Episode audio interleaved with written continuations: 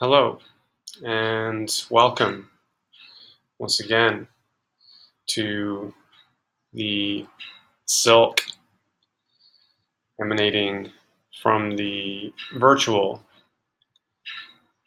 second language learners classroom, as always. This is our third episode, my third episode. No guests today.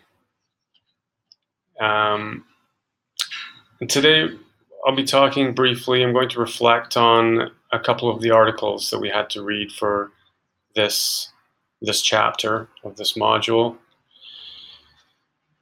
Um, first article we read was um, out of Haley and Austin's content-based second language teaching and learning, an interactive approach. And we read out of chapter six, literacy and the English language learner. Uh, the second article was uh, from Boyles, That's a Great Answer, teaching literature response strategies to elementary ELL and struggling readers. And we read chapter four, Great Conversations. I'm just going to reflect on them briefly and um, specifically, I'm going to reflect on how they uh, how they relate to my practice um, in the classroom and and to challenges that I, I experience uh, on the daily in in my classroom and uh, how, how these articles reflect on my, my pedagogy and my my professional thinking and professional development. The first uh, the first article, Haley and Austin's uh, chapter, is dealing with um, literacy as a, as a social discourse, social construct, and this idea of critical literacy and the distinctions that we make. And a, a couple of things that grabbed my attention right away. Um, on page 198, this idea that uh, learners develop uh, elements, uh, that being language elements, in terms of what one needs to be literate within a particular context. That really uh, struck me because recently I've been I've been struggling with my uh, with my role as as a teacher in in my English uh, classroom, uh, and and wondering what what sort of literacy um, are we developing in in my classroom? What is the uh, you know what sort of literacy exchange are we are we my students and myself participating in? Um, the, the just a little bit further on in this uh, in this chapter, um, we get we get this uh, we get this line. Um, much of the reading instruction students receive is uh, designed to provide requisite skills needed for performing well when using school tests. I think we can all relate to that, and we can all agree that that is that is mostly true. And of course, as teachers, it is our responsibility to ensure that uh, we are we are delivering uh, literacy and, and knowledge and language that is appropriate um, and conducive to student success. But my classroom is sort of unique uh, because it's the only it's the only opportunity that my students have to experience uh, an um, English immersion. The rest of their day is spent in, in Chinese classrooms, and they are speaking Chinese and hearing Chinese. And even in their other English classrooms, they are instructed in Chinese. Um, so right away, there's the, there's that distinction between social and, and academic uh, language strains. They are not they have not received explicit instruction um, in terms of uh, um, being guided through uh, through a lesson or through a process uh, they are they have not been explicitly instructed in English. So I often find myself uh, having to um,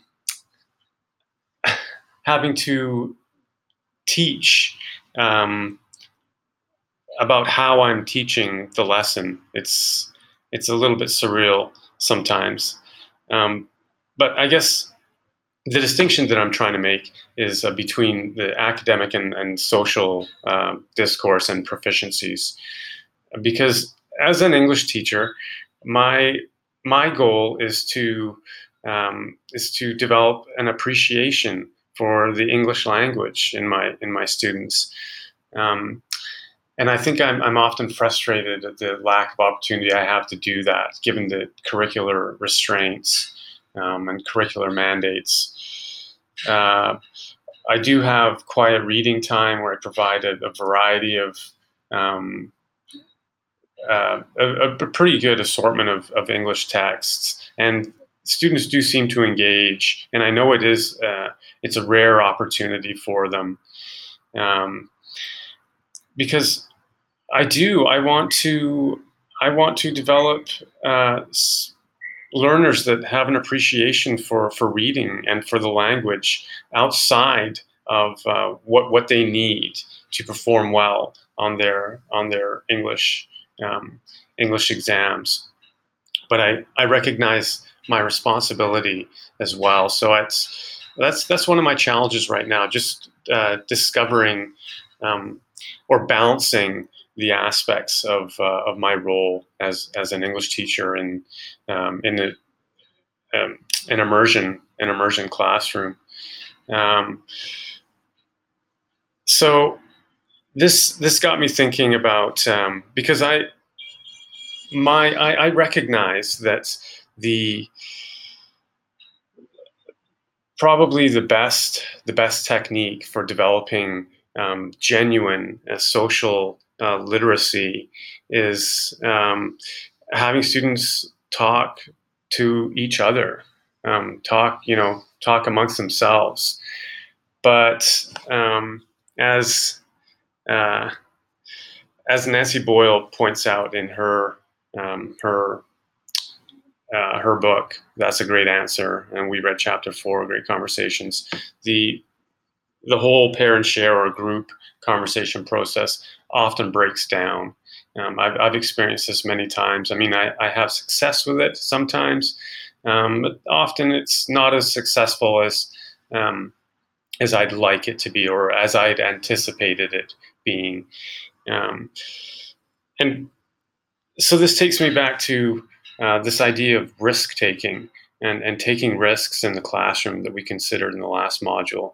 Um, because I, I really try and encourage my students to, to, uh, to try, to try and to take risks. And I'm the first one to encourage peers and colleagues to take risks with a lesson. Uh, but it, if I'm being really honest, I think I am often reluctant to take those risks myself. Um, I'm reluctant to uh, trust that I've I've um, I've developed a lesson that is going to be engaging enough or motivating enough, um, and so I, I, will forego I will forego forego group work, um, and you know part of it is, is trusting my students as well.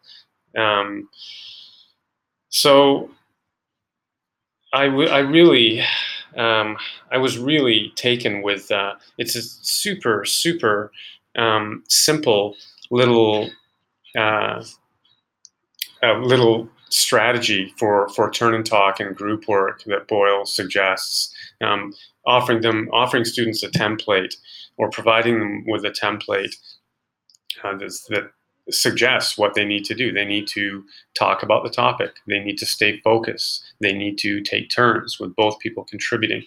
So simple um, and probably really effective. Uh, I'm, I'm actually going to incorporate this myself uh, in a lesson that I'll be doing on Monday. Um, and I've, I've sort of um, made a resolution that just in general, I um, am going to take more risks in my practice.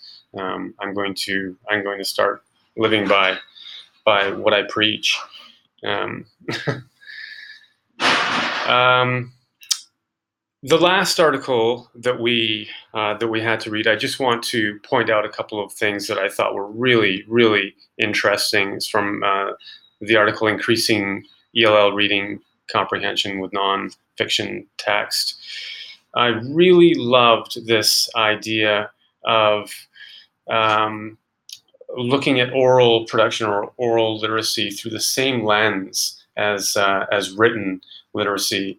The, the question that they ask is what happened to editing, and uh, what what did happen to editing? You know, when whenever I give my students um, an an assignment, a writing assignment, I do. I provide there. There are all those stages of um, you know coming up with ideas or brainstorming and getting your ideas down and organizing your ideas and um, eliminating or expanding and um, putting them together and trying to form this co- cohesion um, and then revising and we we we don't do that. I mean, the, again, this is what I really like about the pairing and, and small group work is that students have that opportunity to reflect and to edit themselves.